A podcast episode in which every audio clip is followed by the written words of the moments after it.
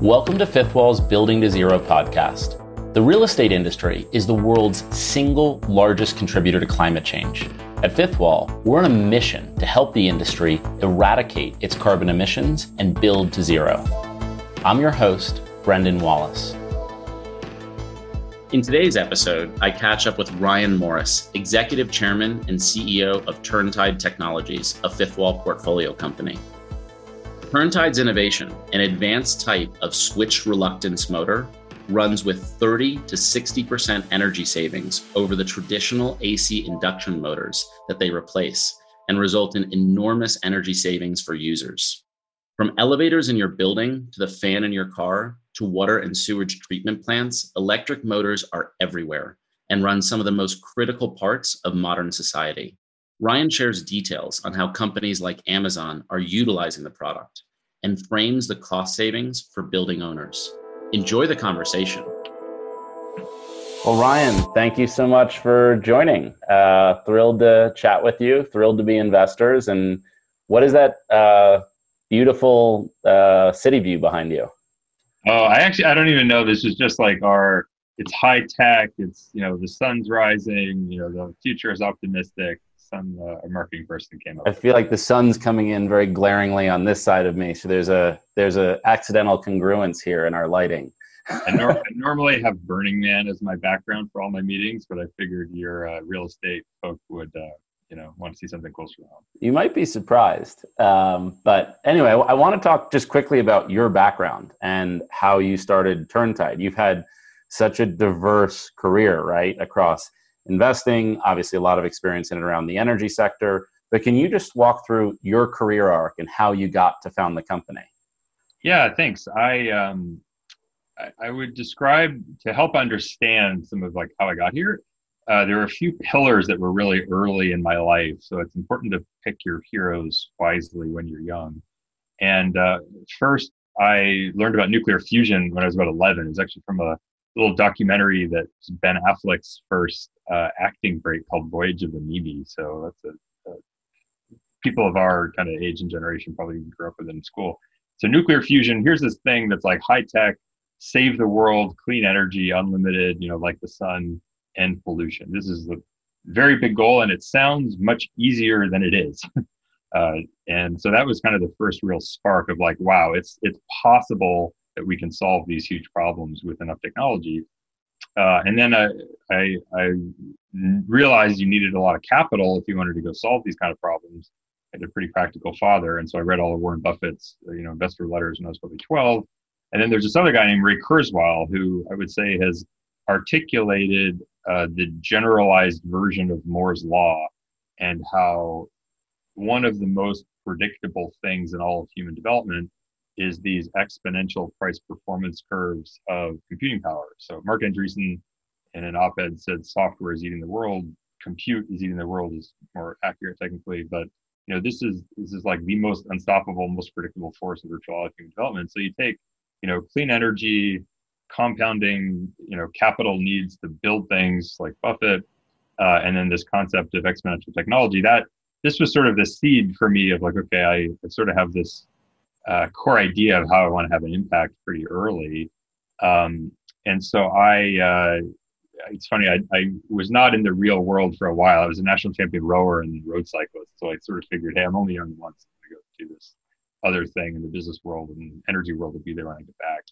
And uh, so I, I, you know, I went through school as an engineer, uh, but you know, I think the thing that I was always really fascinated by, I it was interesting. I thought, and this has a bit of overlap with football. I had always thought Silicon Valley had a bit too much of kind of a lottery ticket, uh, you know, level of uncertainty where, you know, you hear about these amazing technologies, but you also don't hear about, you know, 90% of companies that VCs uh, fund fail.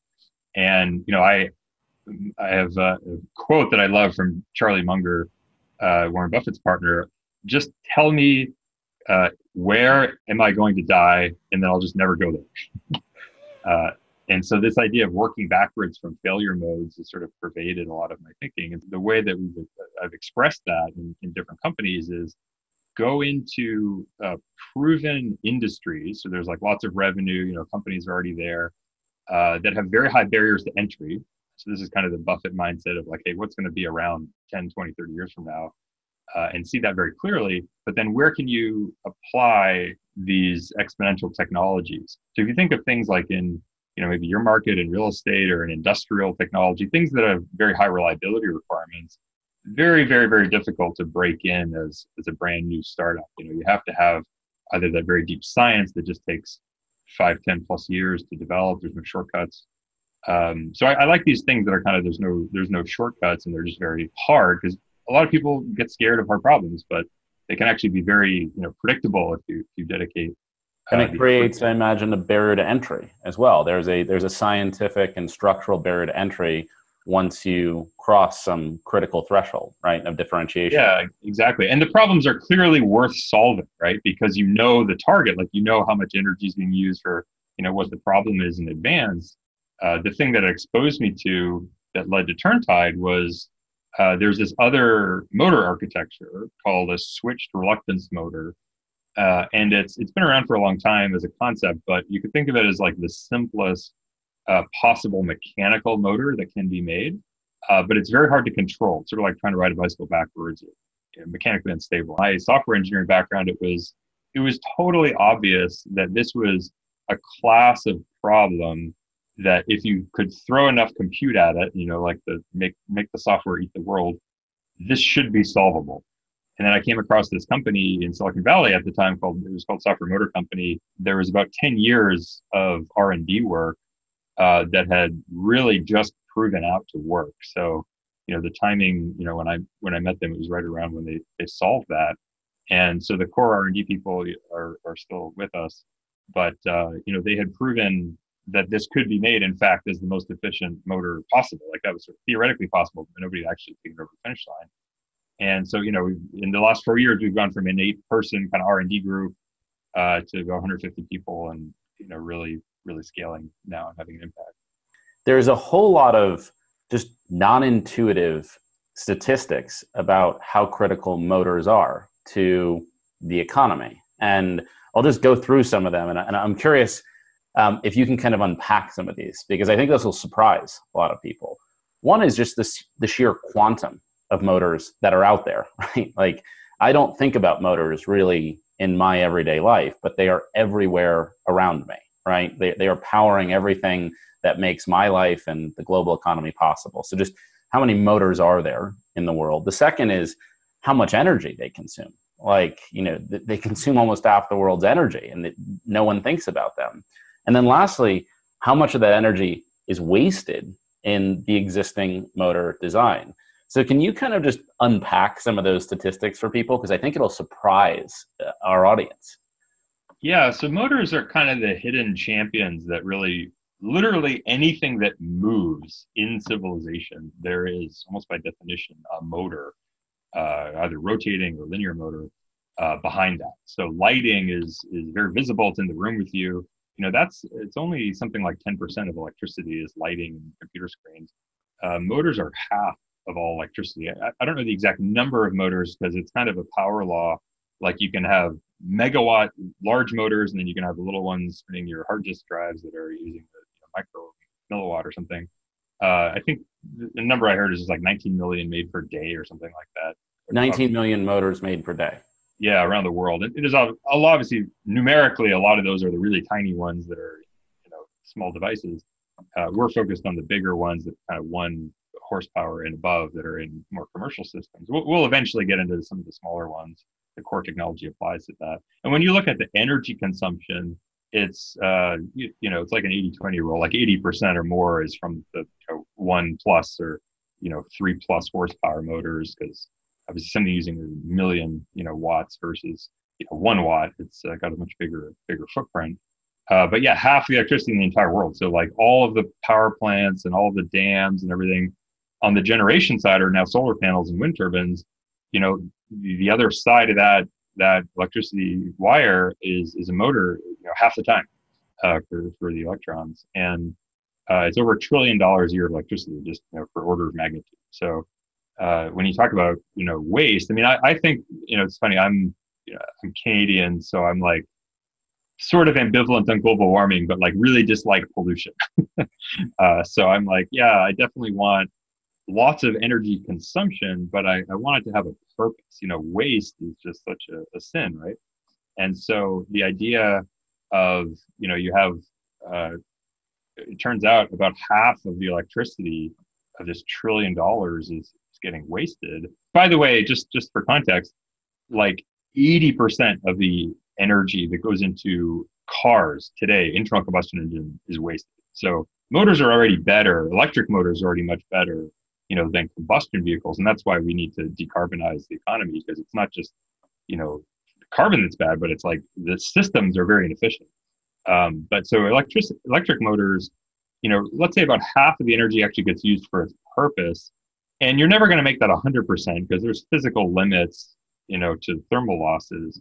Um, but you can certainly make the motors run at the speed that they need to accomplish their goal. And I mean, just as an example, uh, you take HVAC systems. Most of the HVAC systems in the world, uh, like in the US, I think there's 20 million package rooftop units, and 18 million of them, the main uh, blower motor, the fan that circulates the air, runs at full speed all the time, whether it needs to you know heat, cool a lot or a little, and it's just totally wasteful. But it's it's like cheaper to build the system that way up front because having variable speed is, is complicated for motors. Uh, you need a fairly advanced electronics for any motor to change its speed actually.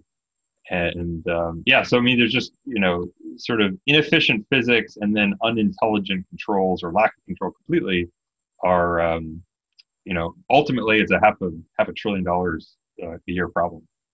Wow. And when you think about that, you know, say half a trillion dollar a year problem, if you were to explain why Turntide um, is better, is superior to the existing motors, right? Uh, some portion of the 19 million motors that are built every day.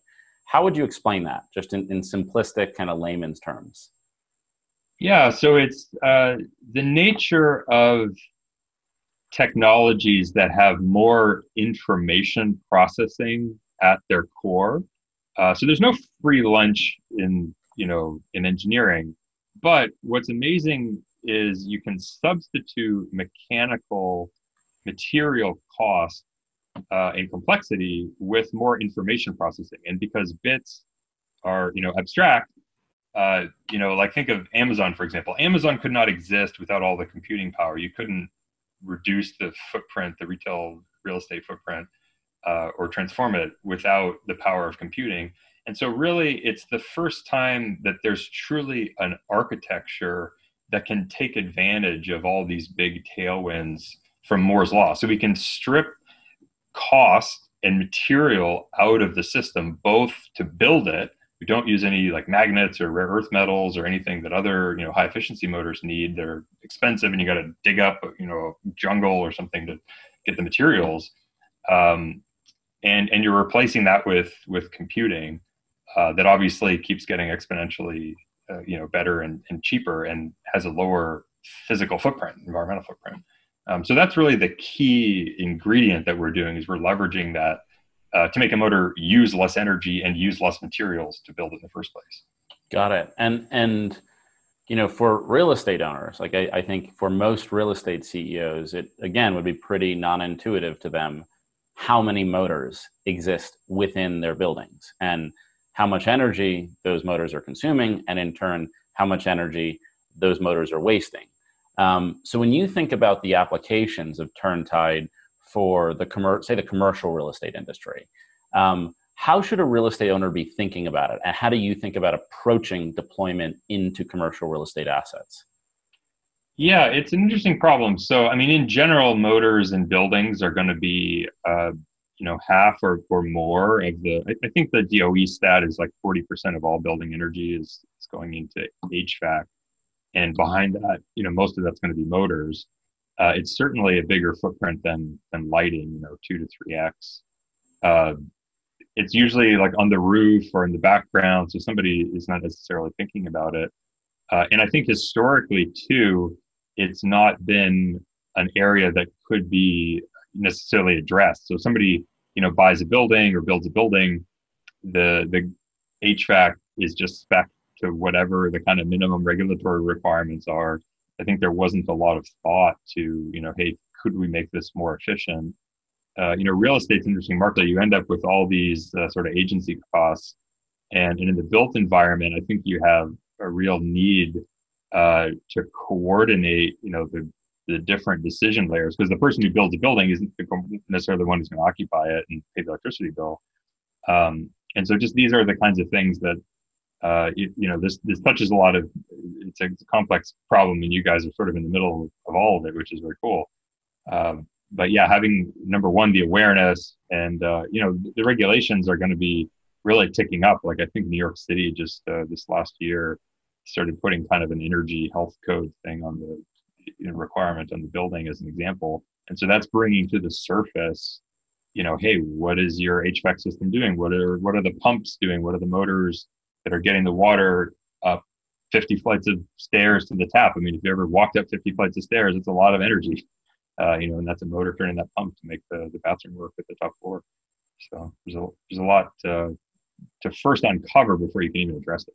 Yeah, I think what's what's kind of um, again non-obvious to a lot of real estate owners that have been in the business of owning commercial real estate is is actually how complex these things we call buildings are. I think you know the the construct the the mental and the financial construct of how commercial real estate owners have operated their business is yeah i build a building or i own a building and it's got a roof it keeps the rain out it's got some doors got some security keeps the bad people out um, it's got some lights keeps the lights on.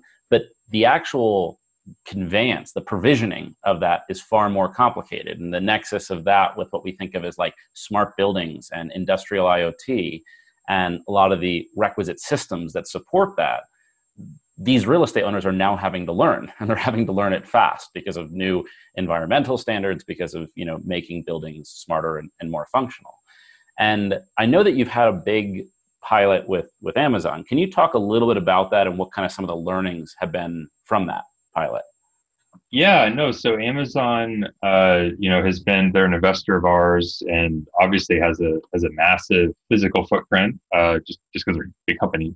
Uh, I mean, they're you know probably per square foot more efficient because they don't have all the showroom space uh, compared to other retailers. But you know, we're uh, we're working on the HVAC systems first. So our, our core product today is HVAC systems. We're starting to work on some data center areas uh, as well. Like that's a actually one of the motivations originally was starting the company was to make uh, data centers because cooling is such a huge uh, component there, make that more efficient.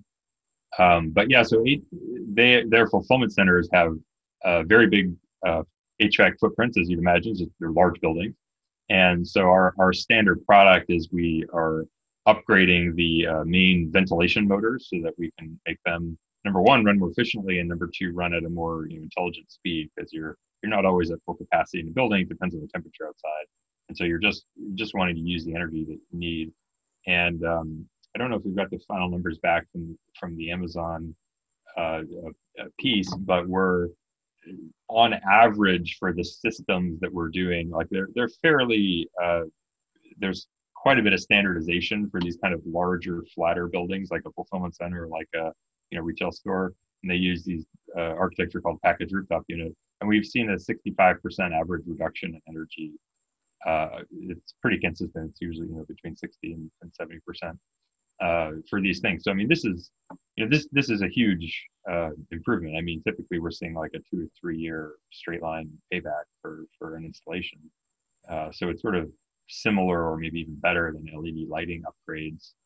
Uh, and we're we're looking to see a lot of maintenance benefits too, because we can sort of more smoothly you know ramp up and down the equipment or you know intelligent controls we're starting to get into more predictive maintenance. So really energy and and service cost reductions uh, while you know improving uptime is sort of the, the key buckets. But uh, yeah amazon is uh, I, i've got to say like i um, i'm really impressed with what they're doing. I mean they're genuinely committed to you know this uh, climate pledge you know 10 years ahead of the paris accord uh, I mean, they're they're really investing very heavily behind doing that stuff and taking it seriously.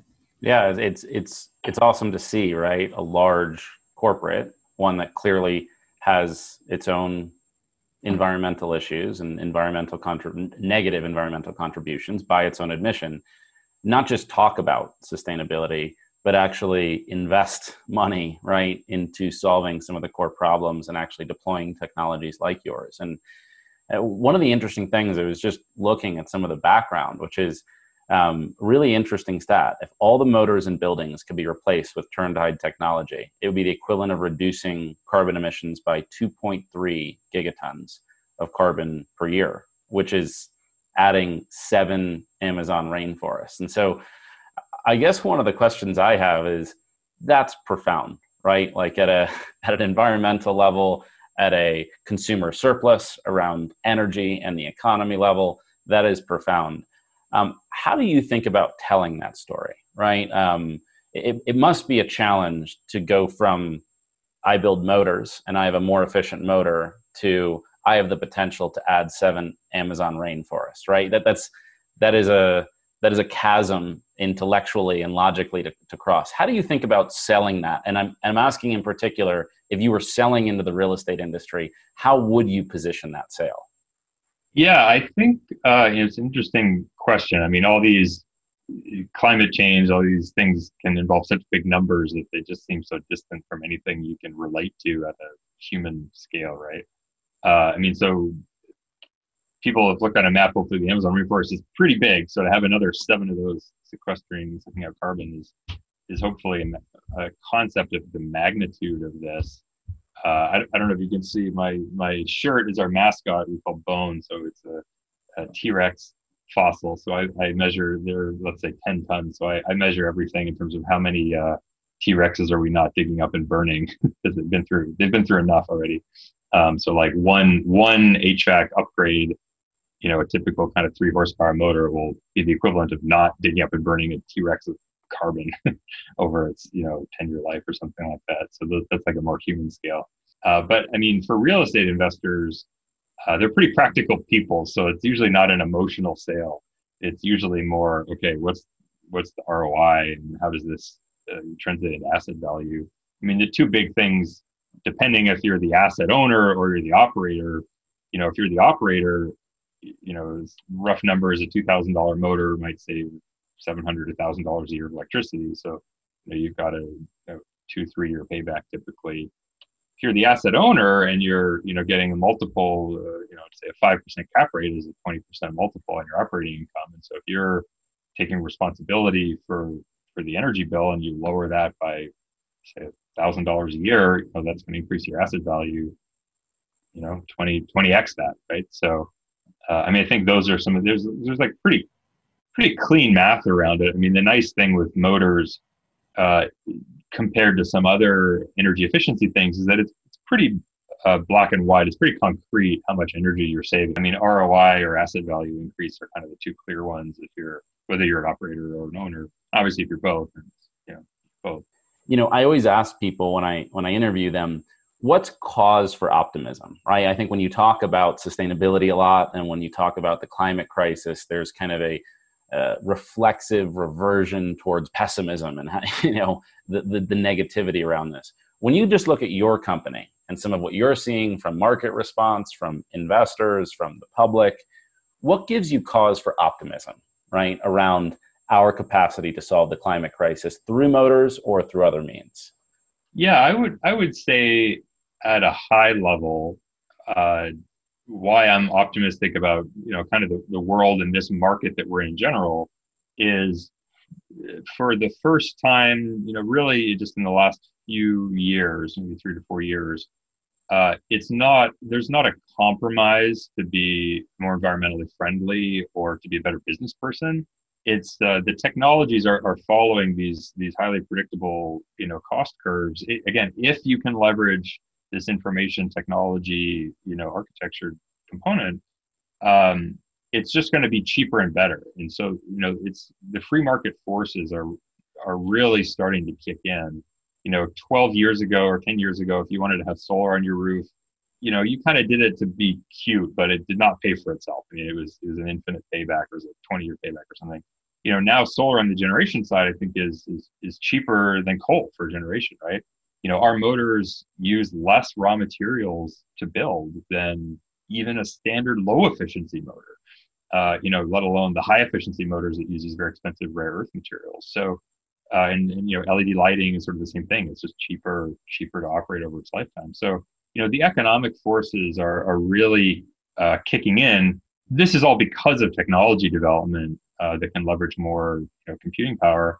And then certainly on the policy side, I think there's been a lot of improvements. I mean, this is not an area I'm, I'm an expert in. You probably know more than me, but you know, having uh, you know, so I'm obviously a fan of you know free market capitalism, but you know, you really do have a need for regulation uh, to expose problems that otherwise wouldn't happen on their own. So you think of like fuel economy standards, you know, that it, it, you want regulations to have a make the playing field level, but if everybody has to raise the fuel economy uh, you know, then that's going to expose some of the hidden costs because people, you know, just didn't even realize it before. They weren't, you know, uh, there was no incentive to make these better products. And in the, in the built environment, I think you're seeing a lot of that sort of intelligent regulation kick in as well. Um, and just the overall awareness. I mean, people, uh, you know, the customer side, people get it. I mean, like 10 years ago, you had to search, you know, somewhat hard to find the sustainability person at the company, and now it's like on the front page for everybody because they really get, hey, this our consumers are going to leave us. I mean, if we're really not addressing this this head on, and oh, by the way, if we're intelligent about it, we'll actually make money and save money by doing this stuff. What I'm what I'm hearing you say, and what it feels like, and I, and I hear this by the way from a lot of entrepreneurs in the space, is that you know historically it was that one's environmental, ethical, altruistic sensibilities was the main driver of whatever action taken, right? And th- there was that was not necessarily coincident with what was the most financially expedient thing to do, right? Which might be to just you know do the old polluting stuff that you were doing.